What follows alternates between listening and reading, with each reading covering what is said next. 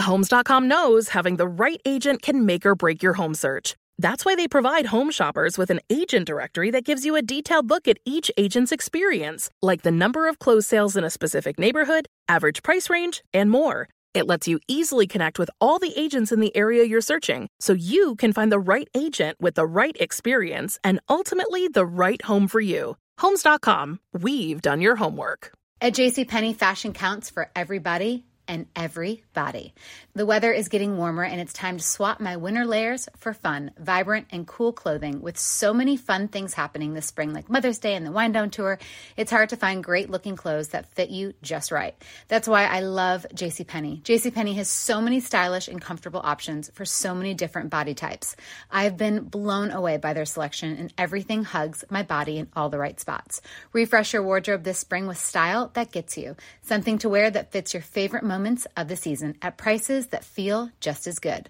Discover brands that get you and put style and comfort first, like Worthington and Liz Claiborne for her, each in women's petite and plus sizes. Here, spring comes in all shapes, sizes, and colors. JCPenney, make everybody count.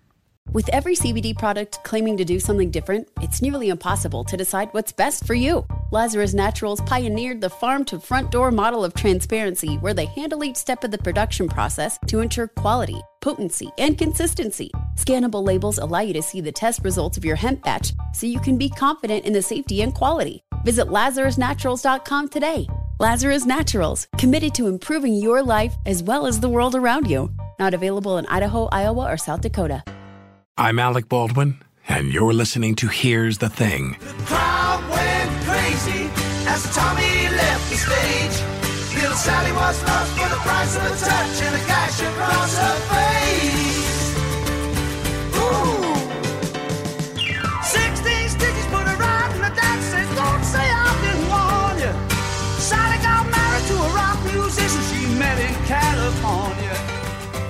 In 1967, the Beatles released Sgt. Pepper's Lonely Hearts Club Band, which, although not the first concept album ever made, is certainly the most popular. Over the years, bands like Pink Floyd and Jethro Tull and artists like David Bowie would expand and deepen the genre. But in 1969, Pete Townshend labeled his album Tommy a rock opera.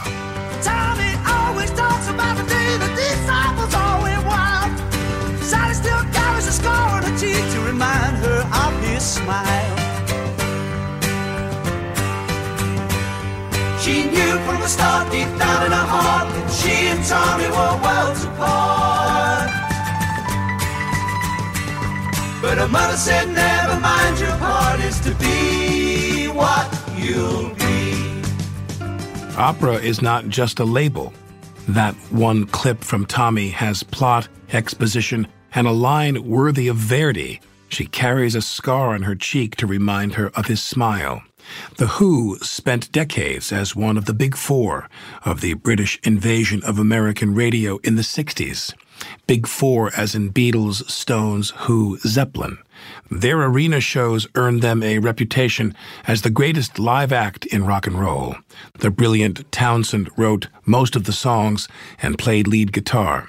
Keith Moon and John Entwistle were the rhythm section, and the band's frontman is my guest today, the legendary Roger Daltrey. Daltrey's talent speaks through nuanced vocal styles over many years, and his raw energy, that looping swing of a microphone started with him, electrified the vinyl, then eight tracks, then cassettes that anyone my age remembers. Roger Daltrey is the rock star prototype. What we needed to be was a blokes band. The Beatles were writing songs for the girls. They had them all screaming. The Stones that were again were a girls band. And so Pete, Pete wrote songs for fellas, you know, and I, I, I could say this for like a a joke handful. coming in? No, well, well it's, maybe it's going to sound like a joke, but it's not a joke, and that is, you have no idea what you and your music has meant to me in my lifetime. It's it, it you can't even measure it. You are it for me in uh-huh. terms of the range and the beauty and the no offense to other people, but you have the range. you well, can I do it also all. had the writer, I mean, Townshend's music, what a vehicle to, to sing. Yeah. Can you imagine what it felt like to be presented with those songs for the first time? It, here are Rogers' demo. See what you can do with this. Well, describe well, describe what that was like. Meaning, well, how was that process? Someone came to you with a tape, and you sat with him and listened to a tape. Well, he bring them into the studio. I mean, uh, when can't explain, he, we just played it at a rehearsal. That was easy. It was kind of a a, a kinker-like song. You know, it was kind of a uh, all day and all of the night. Uh, again, you know, you really got me, and it was a tribute to the Kinks, and it was a kind of easy song for me, as was anyway, anyhow, anywhere, which he we we finished writing on the stage at the Marquee in London. He had he had the, the verses, but he, he didn't have the middle eight which I helped him with. with. That's why it's a co-product, co-writing thing on that. And then we did My Generation and Substitute, of course, and they were really easy for me because we come from the blues and James Brown and all, all that he- heavy stuff. So that was easy to get my teeth into. And he just presented them, you know, and I just we just slammed away. We used to go into the studio, and we used to have to make those records in probably two hours max. Yeah. You know, you make the whole album in four hours. McCartney told me when I sat with Yeah. him privately, he said to me, you know, we do two songs in the morning, we go have a cigarette and have a pint and go have a sandwich and come back and do two in the afternoon. That's did exactly the whole right. album in a week. Well, a week they had a week. Two- two well, days, they were the know. Beatles, Right, right. uh, but that's how it was. And then it was only um, uh, uh, once I got presented with Happy Jack that I had to think totally different about how I, as a singer, was going to sing Townshend songs and present them in, in any kind of way that I could hold my head up in the street. How so? Why? Because I, I mean, Happy Jack. I mean, if you listen, Happy Jack wasn't old, but he was a man. There's a very Germanic tone to it. Yeah. Yeah, very. It's like umpire song. Yeah. And, you know, I'm thinking, oh, you know, this is embarrassing. But he, but Pete had written it, and it became a huge hit. I don't know why, but it did. And then, of course, the next song he presents is "I'm a Boy," about a woman who wanted, uh, uh, who was having quads, and she wanted them all to be girls, and one of them turns up as a boy, but she treats it like a like a girl. so, it's like, so it's this little boy screaming to be heard, I'm a boy. but my ma won't admit it. And then I thought, well, the only way I'm going to get round this at all is to kind of climb into Pete's head and into his psyche. Uh, was that a difficult thing to do? It was tricky, especially those early songs. And I listen back to them now. When I listened to them at the time, I used to be kind of embarrassed about my voice. I was never happy with the sound of it. I'd never done a good job on it. I had a kind of paranoia about it because it wasn't the kind of range I was used to singing in. It wasn't the emotion I was used to singing about. So I always felt that I failed. And it's only now, uh, and perhaps for the last 10 years, that I listen back to them and they have a haunted quality about them, which is exactly right because he writes in a very unusual way, as you know. I mean, you see, Pete very early on got very shrewd and realised that later on it became much easier. Tommy became the vehicle that, that really developed me as a singer because it was an ongoing process uh, being slowly put together in the studio to develop this rock opera, which was going to be a single album, carried on into being this double album. And of course, when you're in the studio that long working on a project, uh, it just gives you more time to uh, artistically experiment. So is it, so just w- with that point there, is that where you begin like most commercially successful groups early on you're recording an album in 2 days is Tommy the first time you get to luxuriate in the studio and spend months making a single album Yeah, I mean, it, it was ridiculously long time, and, but the, in those days, and the label didn't care. The, well, in those days, the, the labels kind of did what they were told by the bands, and that was Once you were successful. yeah, you know, they we were invented this, inventing this industry that it became, and they were happy to let us get on with it. You know, they come in and have a listen. Obviously, I'm pretty sure they must have done, but this obviously, and Kit Lambert, our manager at the time, was always convinced that the pop song could be much, much more. And he always had this idea that if Mozart had written operas, why can't we have a rock opera? Mm-hmm. And how astute was he? Because it, Tommy was the first rock opera. In my opinion, it's one of the best operas ever written. Certainly got the most lyrics. Sold the most copies. yes, and it's probably had had as bigger audiences.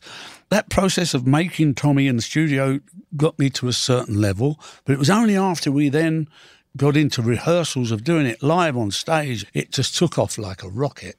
In a studio, you've got the comfort of being able to hear everything you sing, and so you can concentrate on, you know, all the little details Improving. that you think are important And fine-tuning. Once you get on stage, it's all about giving it the wallop that you need to give it to get it out. To, But- but- but- because you've got no monitors, you have to be a belter. But why were you and the other three so great on stage? Meaning, I mean, you're t- again. I don't want to lay it on too thick here, but uh, you're you're going to be the unfortunate repository of all my fandom here, and that is you guys are smart and right in the studio, and you're balls out on stage. I'll- I'll That's a rare I'll combination. I think it's a really simple thing. When I put that group together, uh, uh, as each one of them joined me in my band, John Entwistle first, I knew that I had an ingredient that worked.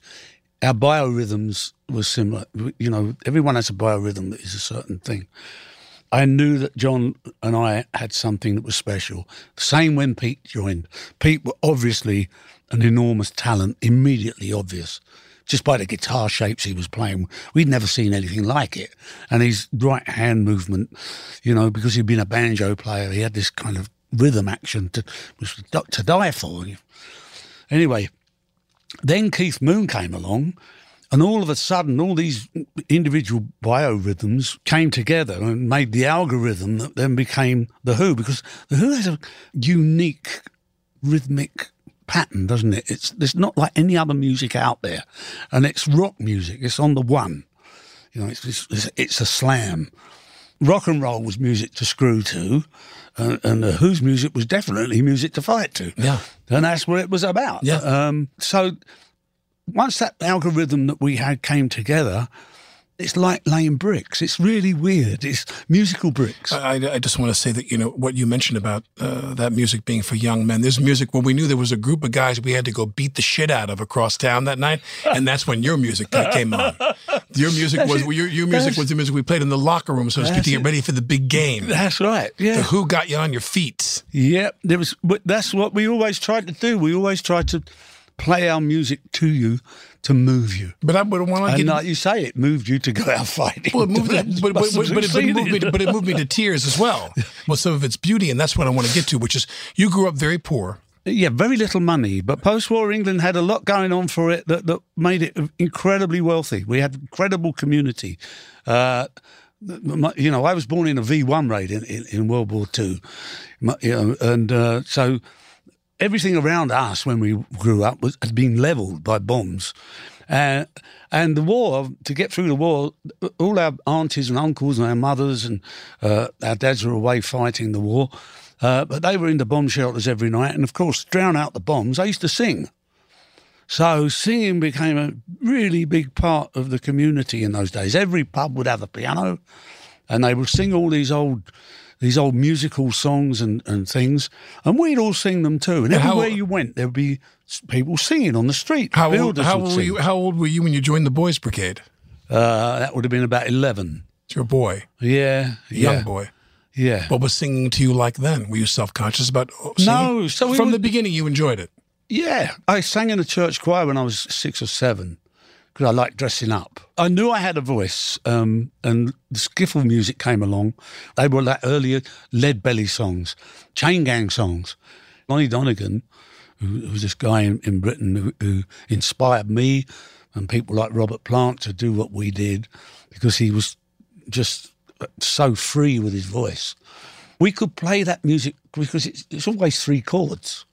So you've only got to learn three chords and you can play all those songs. And every street had a group, a skiffle group, which consisted of someone who got a guitar from somewhere. I made my first guitar. For a bass, you'd have a, an old tea chest, which was a two foot six square box, open one end, string through the middle of the top with a broomstick. A good player could make that sound like a double bass. And of course, for rhythm, you could take something from Mum's kitchen and the washboard, and you had a band. Um, and that's where it all started. And the first time you played in front of an audience was when? How old were you? It was a church hall youth club on a on a Saturday night in Shepherd's Bush. And I, so, so my mate said to me, "Go and get up and sing a song." So I, I went up and uh, I think I did Hound Dog for five minutes there with my hair soaped back. We couldn't afford any grease like Elvis, but the soap worked wonders, and we all thought we could look like Elvis with the soap. Uh, I did my version of, of, of Elvis doing Hound Dog. And it was probably awful because that's right at the point when your voice is breaking. So, but I didn't have any worries about it. And what I did notice immediately there was a, a row of people kind of looking up, and I thought this is quite a nice position to occupy. Some of them girls. Most of them, Yeah, some of them girls. Most of them. Giving you that look. there's something about a voice, isn't it? I don't know why. We had Mark Farner from Grand Funk Railroad on this show. And he tells a story about, he said, you know, you're on stage, man. He talks like this. He says, you're on stage. And the producer said, you know, you're really small down there. The people are way in the back. He goes, you got to do something big. You got to make it big. You got to give them a show. He goes, I want you to rip your shirt off in the middle of the show. And he looks at me and goes, What? He goes, I want you to, because Farner was really fit like you, very ripped, kind of fit guy. He goes, I want you to rip your shirt off in the show. And Farner goes, Okay. And in the middle of the show, he rips shirt. The girls go insane. They come to work the next day at the, the, the concert hall. There's a box of shirts in his dressing room. It's like, You're going to rip your shirt off every night now, pal. how That's it. business- That's exactly how it was. You It go- you find something. making it up as we went along. You know, uh, you know, and that that worked wonders for me with that Tommy outfit that I, I made. You know, it's all made out of chamois leather, um, and but it was so wonderful to work in in a skin, in another skin, because it's so free. You know, it sweats with you, it breathes, and it, you don't get so hot as when you wear ordinary clothes. It was, oh, it was wonderful to wear that. But when you when you have the four of you together for the first time, it's the Detours or that's the, it's the Who It was the detours. F- with the four yeah, of you. Yeah. And then you change Five your name to the Who. There was five of us. We had a, we were a kind of Cliff Richard and the Shadows alike. You know, kind of doing the movements and everything. Very, very corny. and then he was gone, the fifth one. Yes. He Who- was, who- he- who was well, that? I mean, I, it, we had a singer called Colin Dawson who thought, thought he was Cliff Richard, but he wasn't, of course. Right. And um, he decided to become a bacon salesman. We, we, by this time, had seen a, a band called Johnny Kidd and the Pirates, uh, it, which you should look up because they made some great records.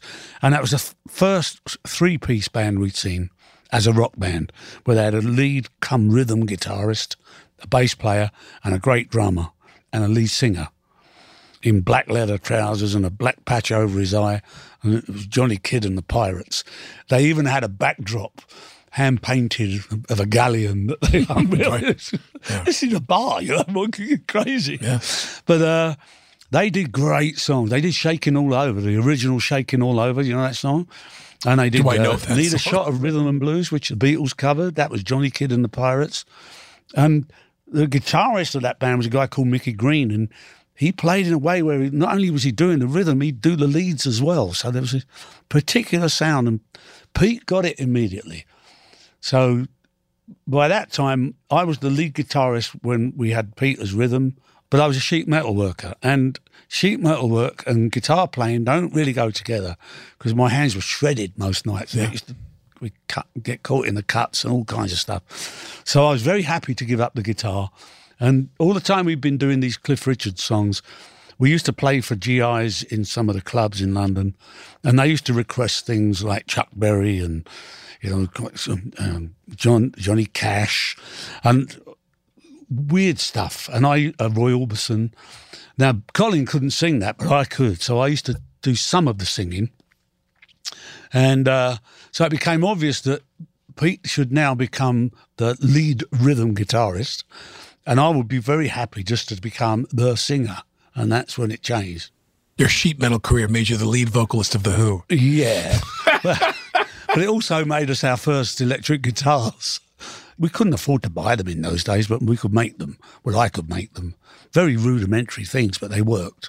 So the four of you, did you get a record deal when you were the Detours? No, we were the Detours uh, for quite a long while. Then we became the Who, and by then we were playing Chicago blues mostly, starting to feed in a bit of James Brown, a bit of Tamla Motown, and uh, we got a new manager.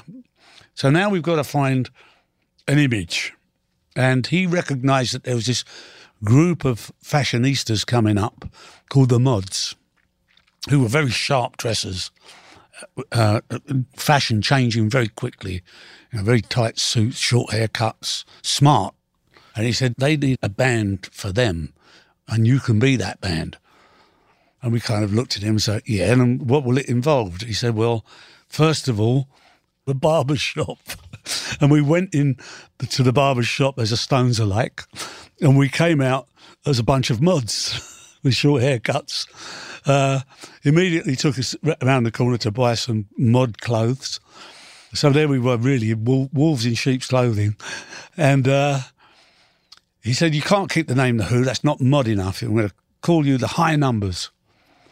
So we said, well, what does that mean? Where's that come from? He said, well, the, this week's fashion, bowling shoes that you have to steal from the bowling alley because it's got numbers on the back, you know, the size Sure, of the, the shoe. size of the shoe. And of course, the legend goes that the bigger the feet. and all of a sudden, the mods really got behind us as our fan base. We were their band. And then they would come and request their kind of music that they, and they were changing their music regularly. It was, it went from kind of re- early reggae, what was then called blue beat, Prince Buster, and all people like that. But by now, the blues for us have become a little bit tedious, the 12 bar.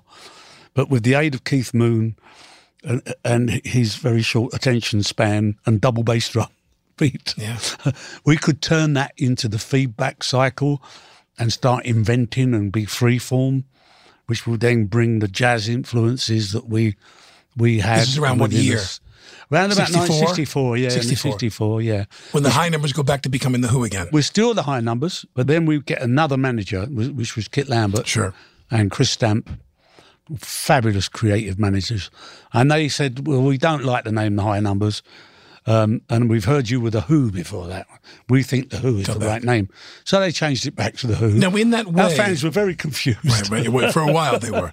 It's funny when you talk about the mod period and everything. You just start to see those images. You just you can even hear the lyrics in your head. You know, zoot suit, white jacket with side vents, five inches long. You know, you hear Yeah. all Quadrophenia, and it makes you think: Did Quadrophenia come in his mind before Tommy, but he put it on the shelf? I think Quadrophenia came at the time he wrote it in 73. Right. But musically, uh, you're right about the lyrics. Uh, Quadrophenia, it, it, every generation that comes around picks up that album and goes, somebody understands me. Yeah, yeah, yeah. it's really weird. Yeah. And we, we, we recently, last year, we'd never been to South America before. We'd never been, you know, the Who are crazy. We're nuts. All those years of touring, never been down to Brazil or, you know, Argentina or Chile, any, of- any of those places. I Only went to Mexico. I Only went to Mexico five years ago. Well, you guys didn't think you'd sell down there? Well, we just, we just, I don't know why we didn't get there. Don't ask Who us. called the, Who called those shots? Lambert and. Stamp. No, uh, well, mostly on the touring side, it was Pete that called the shots, and he just didn't want to go there. He said, "I, we have enough trouble f- fulfilling, uh, you know, our crowd in, in, in the states and, and the UK." So we never went down there. But anyway, we went down there last year. They knew every word of every song, and they were singing louder than we we Does that play. surprise We're you? Does that surprise know. you? Immensely. I mean, Mexico City, they it was extraordinary, and they were all young people. Yeah. They knew every word of every song. But they need this. I mean, it's good music. You know, people want what's good. They don't care how, you know. yeah, it's good as long as you can deliver it properly, and and, and if, it, if we ever can't do that, then we'll stop. I don't ever want to go through the motions. I, don't- I never, the Who have never ever done a show where we've dialed it in, and I can imagine. How's your voice now? it's great. You had some you had some trouble with your throat. Well, yeah, that was about that was about nine years ago. I had a I've got a I had a, uh precancerous condition, but I found a, a, a Dr. C, Steven Zeitels up at the Voice Institute in Massachusetts in Boston, and he sorted me out. And my voice is fabulous now. It's it's a joy to sing, and all the time I can give it the grit and the balls that it needs. I'll do it. Now, when you when you do a show, let, let's pick a, a, a, the difference between studio recording. What was your preparation before you went into the studio or you went on tour? Well, you you have you have to be like an athlete. You owe it to your audience. You train your voice. tr- train the voice like you can't train a voice. You train all life out of it. Some of the trained voices is what ruins good voices. Mm-hmm. You rest your voice. Obviously, if you had to sing eight shows a week on Broadway, you probably need to, to go to that area where you get the sound of the trained voice. Personally, I don't particularly like it, but my voice is. I'm I'm very careful about resting it, and these days I'm not allowed to do two shows back to back. I have to have a day in between. It's just out of respect for my voice. But then I can give it all the pedal that I need to give it. well, no, and it is pedal. It's about foot to the Oh, I floor. This is, you know, this is singing from your ass. Um, but that's how it has Somewhere to be. Somewhere down there. Well, that's how it has to be uh, to, to get those songs into the vein of getting the Who as it needs to be in my head anyway. And touch wood, my voice is is kind of looking after me at the moment. Oh man.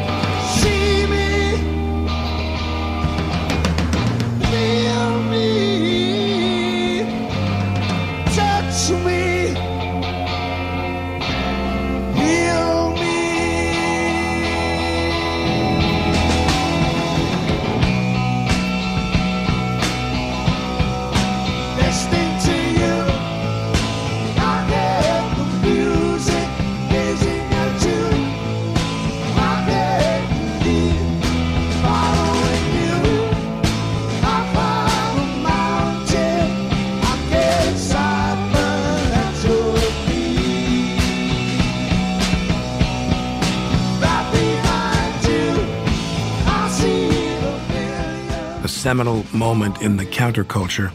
Daltrey at Woodstock sings See Me, Feel Me from Tommy. There's earnestness and anger in Daltrey's voice. The band and the crowd took Tommy's rebellious message seriously. Another artist with a revolutionary sound is Thom Yorke of Radiohead. Yorke finds an almost giddy joy in hearing how his innovations spread into different music, sometimes very different. one of the best buzzes really is that thing where someone comes up you know i'm really into what they're doing it's really fascinating and it's really totally new to me but yet th- the occasions when They fed off of you. yeah and you're like how could you how could you feed off me? I don't see any of my stuff My in what you're doing. in what you're yeah doing. but they see it and i'm like wow that's so cool. You know people within hip hop who, who are into radiohead i'm like i mean obviously i'm massively into hip hop and we've we use hip hop as a reference point in the way we build tracks and stuff but but really? Wow that's bonkers. The rest of my conversation with Radiohead's Thom Yorke at here'sthething.org. Mother's Day is coming, and mom doesn't want flowers. She wants a cocktail. Here's a hint get mom Bartesian. It's the countertop cocktail maker that creates your choice of over 60 premium cocktails in less than 30 seconds, each at the touch of a button. Flowers die. Happy hour comes back every day. So get mom the machine that makes amazing cocktails with real fruit juices and craft bitters. Best of all, get $50 off a Bartesian premium cocktail maker with the purchase of one pack of cocktail capsules. So, instead of getting mom a reason to fill a flower vase with water, get mom the easiest, fastest way to fill her glass with the floral notes of gin. The best cocktails are premium cocktails, and the best day to get it for mom is Mother's Day, because you can get $50 off now for a limited time. Visit B-A-R-T-E-S-I-A-N dot com backslash mother to get the best premium cocktail maker for mom at the best price for you. Bartesian, premium cocktails on demand. Hey, this is Jodie Sweetin from the podcast How Rude, Tanneritos. As a nostalgic voice from your past, I'm here to remind you that amongst the stressful and chaotic existence we live in 2024, you deserve to get away. It's time for a vacation, no matter when you're hearing this. And let me tell you how you'll get there. The 2024 Hyundai Santa Fe. Want to bring the family to the mountains with the Santa Fe's available HTRAC all wheel drive? Well, it's got standard third row seating and available dual wireless charging pads for the kids who just want to stare at their phone and not talk to you. You know what I mean. Visit HyundaiUSA.com or call 562 314 4603 for more details. Hyundai, There's joy in every journey. With every CBD product claiming to do something different, it's nearly impossible to decide what's best for you. Lazarus Naturals pioneered the farm to front door model of transparency where they handle each step of the production process to ensure quality, potency, and consistency. Scannable labels allow you to see the test results of your hemp batch so you can be confident in the safety and quality. Visit LazarusNaturals.com today. Lazarus Naturals, committed to improving your life as well as the world around you. Not available in Idaho, Iowa, or South Dakota. I'm Alec Baldwin, and you're listening to Here's the Thing.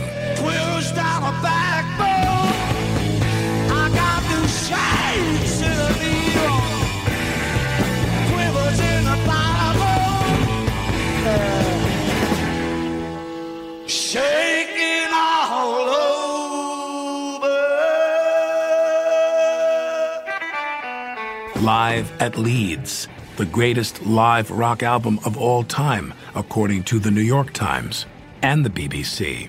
Only halfway through the show, and already Daltrey's voice is ragged, but you can hear him pushing, literally shaking through the song's last stanzas. Roger Daltrey's intense physicality extends to his fists. He told me he had a bit of a short fuse. But I, you know, I think that came from being bullied at school. I'm a little guy. I'm a very small guy, and the little ones always used to get bullied, as you know. It went on at school for quite a while until I, one day I picked up a chair and when they were starting on me, and I just went in first with the chair, and they left me alone. They all backed off, and I thought, well, this works. this is good. If they know but what it did fear. to me, it kind of made my f- fight or flight mode. Uh, it it tripped it into I would always fight.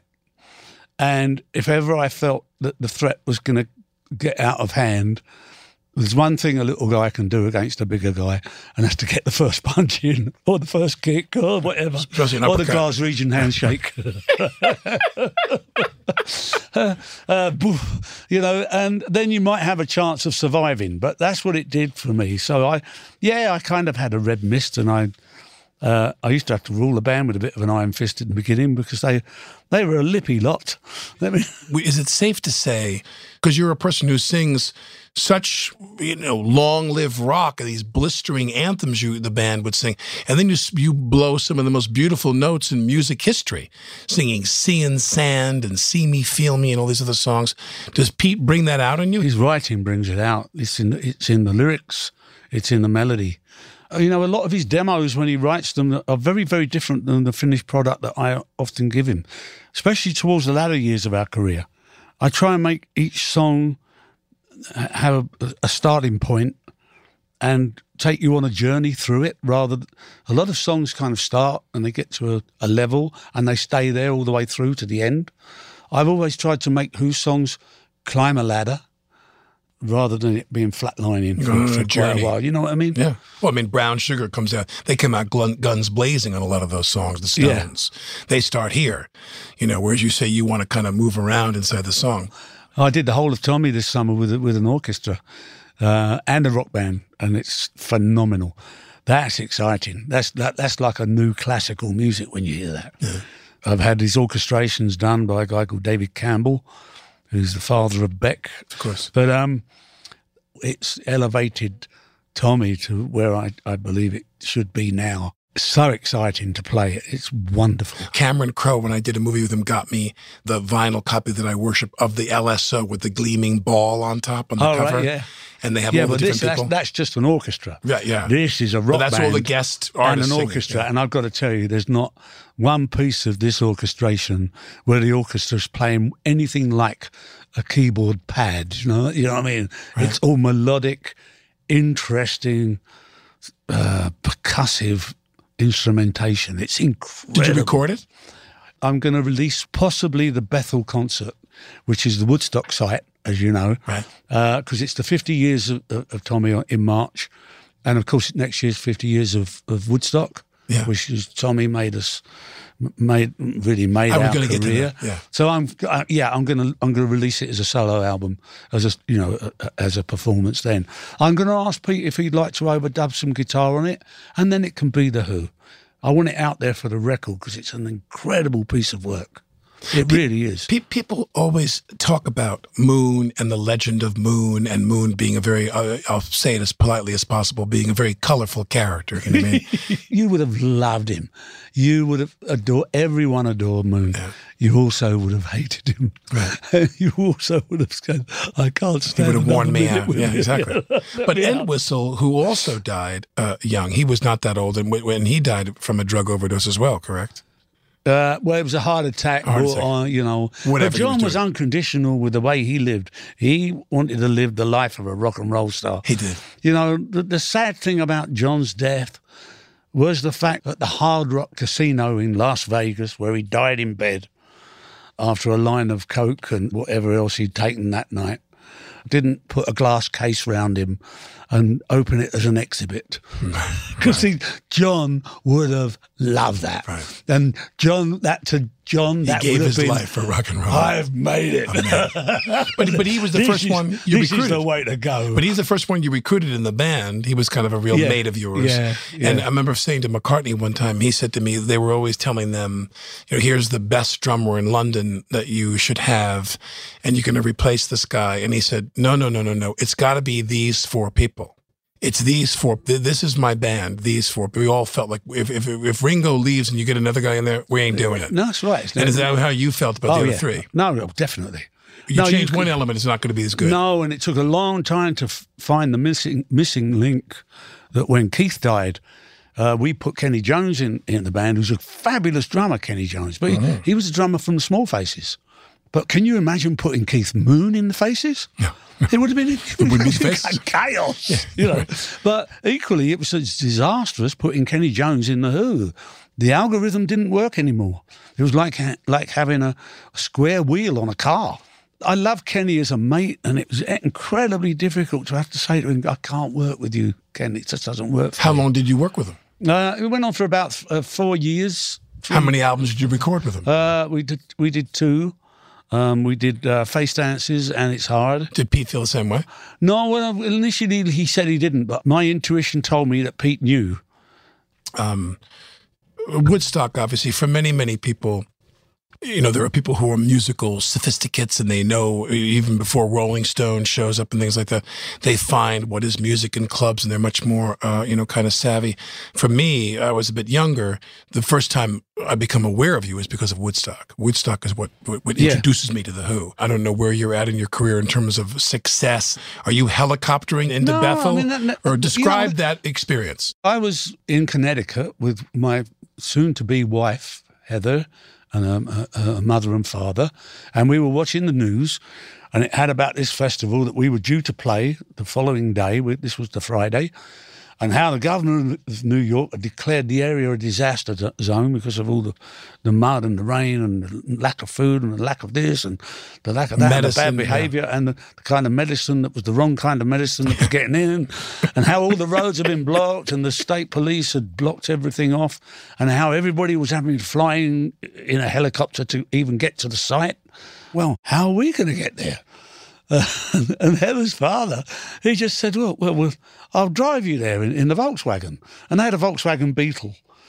And so Herbie went to Woodstock. We we jumped in the Volkswagen Beetle on the morning of the of the, uh, that Saturday morning, and we drove all the way to Bethel. and every time we came to any kind of roadblock, we just, we just drove through. We got there. It was chaos. Yes, it was all those things, but it wasn't like they were presenting it on the news at all. Um, Wasn't as bad. no, and we drove into the site on, in, in the, the obligatory uh, Hertz station wagon, which every group used to have in those days. Um, so all that was myth made up by the fake news on the television. You went on what time? Well, we were due to go on at nine o'clock at night. You gear yourself up psychologically and you get your energy to be peaking at the time you hit the stage so that you're ready to, to deliver to your audience everything that they deserve to be given. And uh, we were all ready by nine o'clock. Five o'clock in the morning, on we go. And there was hardly That's anything to eat. yeah. We'd had hardly anything to eat, uh, hardly anything to drink that wasn't laced with some something or the other. Some herb. Yeah.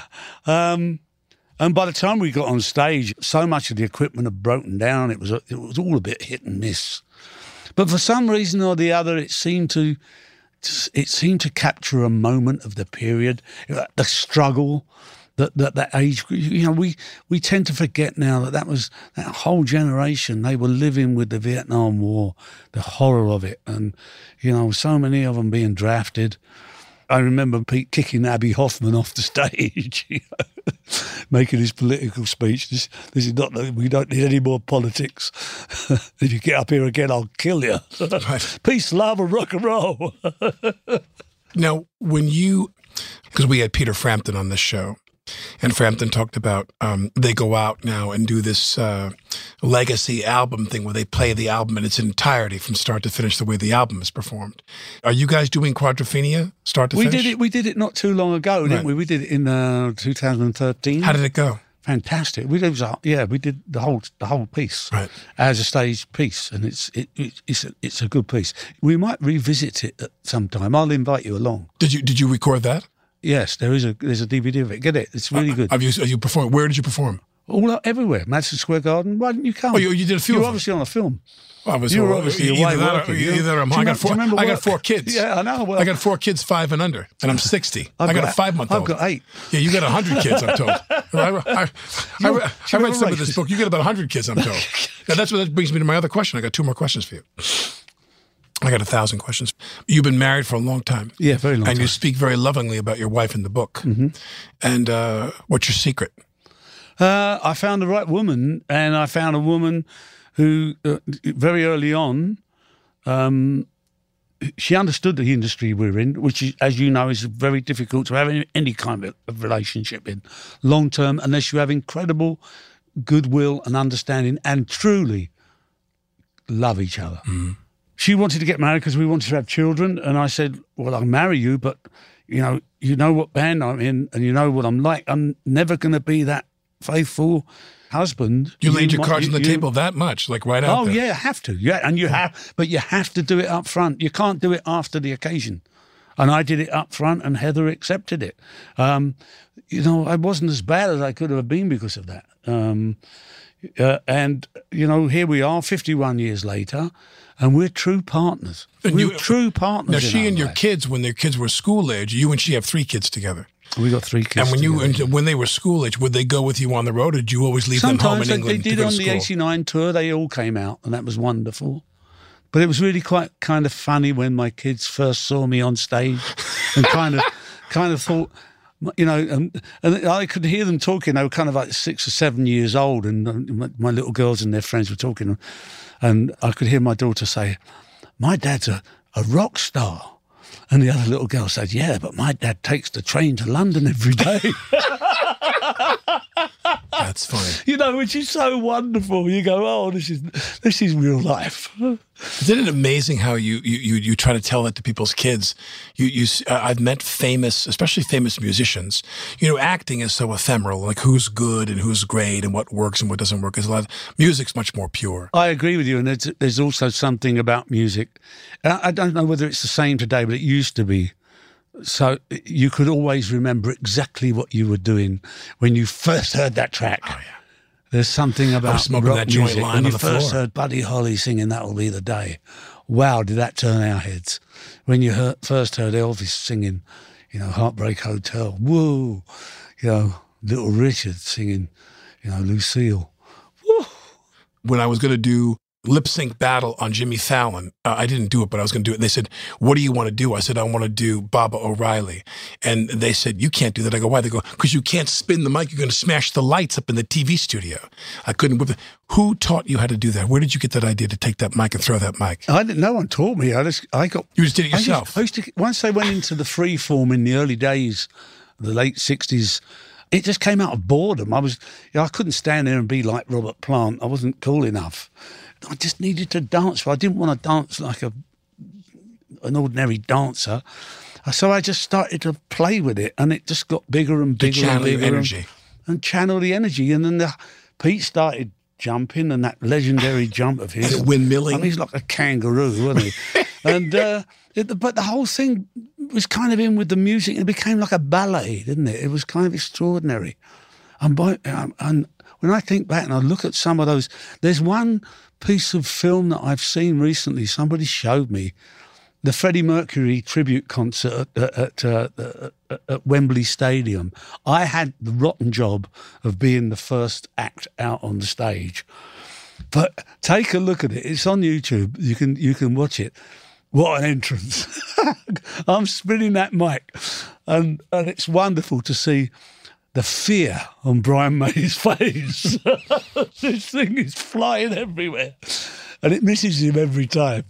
I've never hit anyone but myself with it. Fortunately, only only one person, um, but that that was deliberate, and I was quite pleased with that. we, we we could possibly make an effort. I'm sure we would make an effort. Although we he we, we I think we tracked uh, when Townshend was in New York to promote his book a couple of years ago. We and we made a stab at trying to uh, lasso him in here to do the show. How does he look back on all that work that you guys did? Is he proud?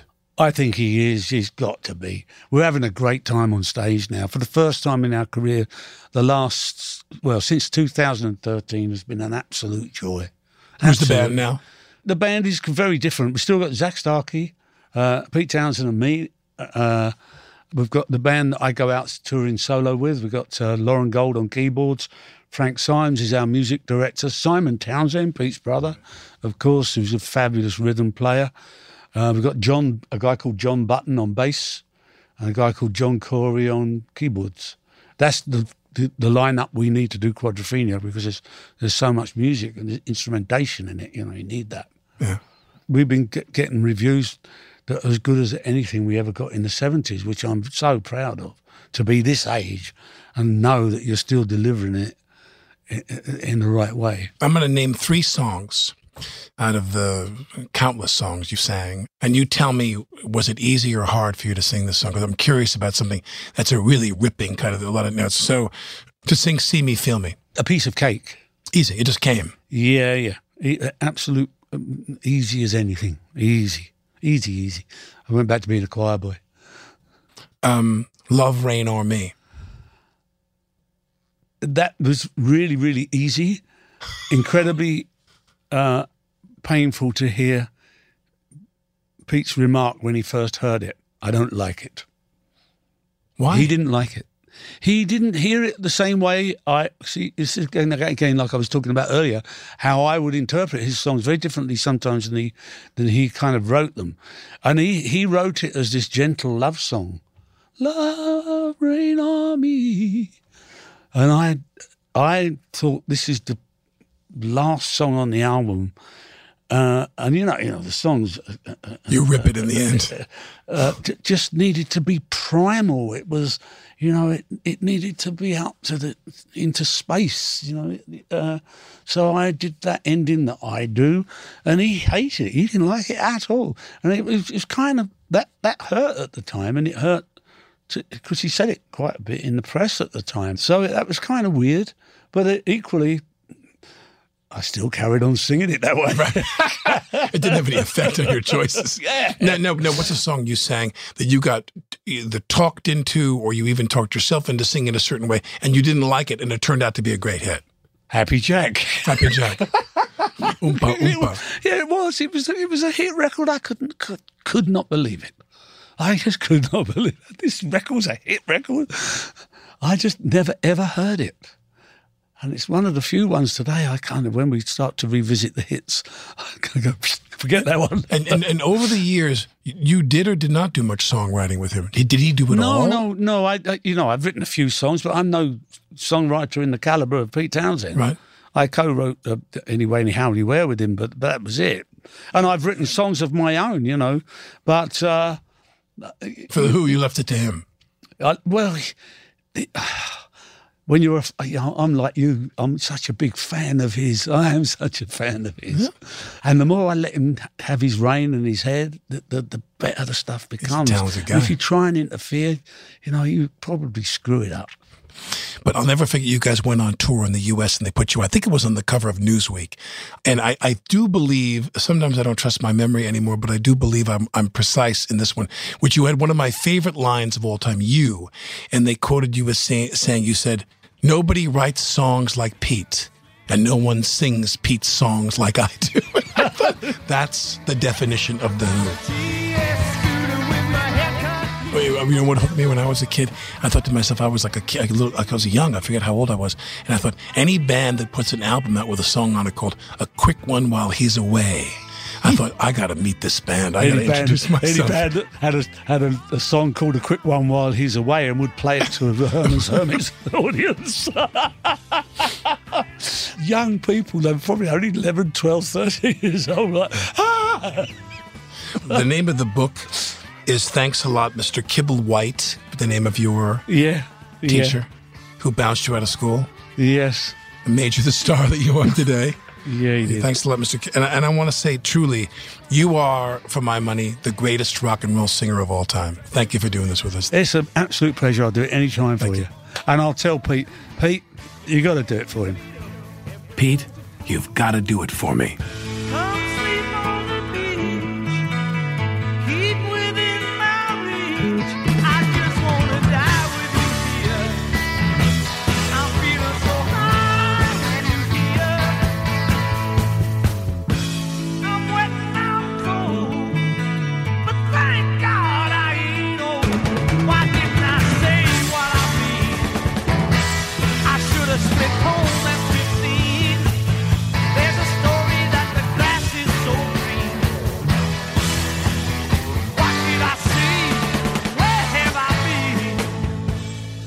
Track from Quadrophenia to Go Out On from 1973. Daltrey captures the melancholy of Pete Townshend's lyric. His character, a disillusioned Who fan, sits looking for meaning on a cold beach in Brighton. There's all of the lost promise of the 1960s in that voice. That was the incomparable Roger Daltrey. This is Alec Baldwin, and you're listening to Here's the Thing.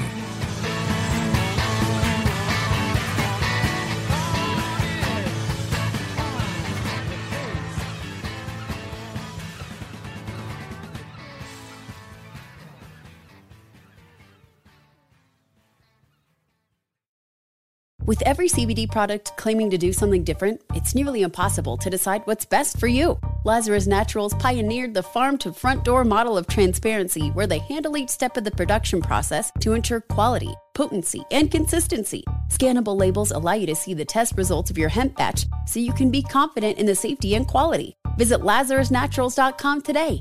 Lazarus Naturals, committed to improving your life as well as the world around you. Not available in Idaho, Iowa, or South Dakota. Hey guys, you know what this playground could use? A wine country, huh? A redwood forest would be cool. Ski slopes! Wait! Did we just invent California? Discover why California is the ultimate playground at visitcalifornia.com. We went from normal life, healthy child to acute lymphoblastic leukemia or B cell ALL. The St. Jude team came up to get CJ via ambulance. Shortly after that, I noticed a rainbow. It meant that there was hope. We were driving into hope. To have hope is to have your child healthy, and we have that because of St. Jude. You can help kids fight childhood cancer. Please become a St. Jude Partner in Hope today by visiting musicgives.org.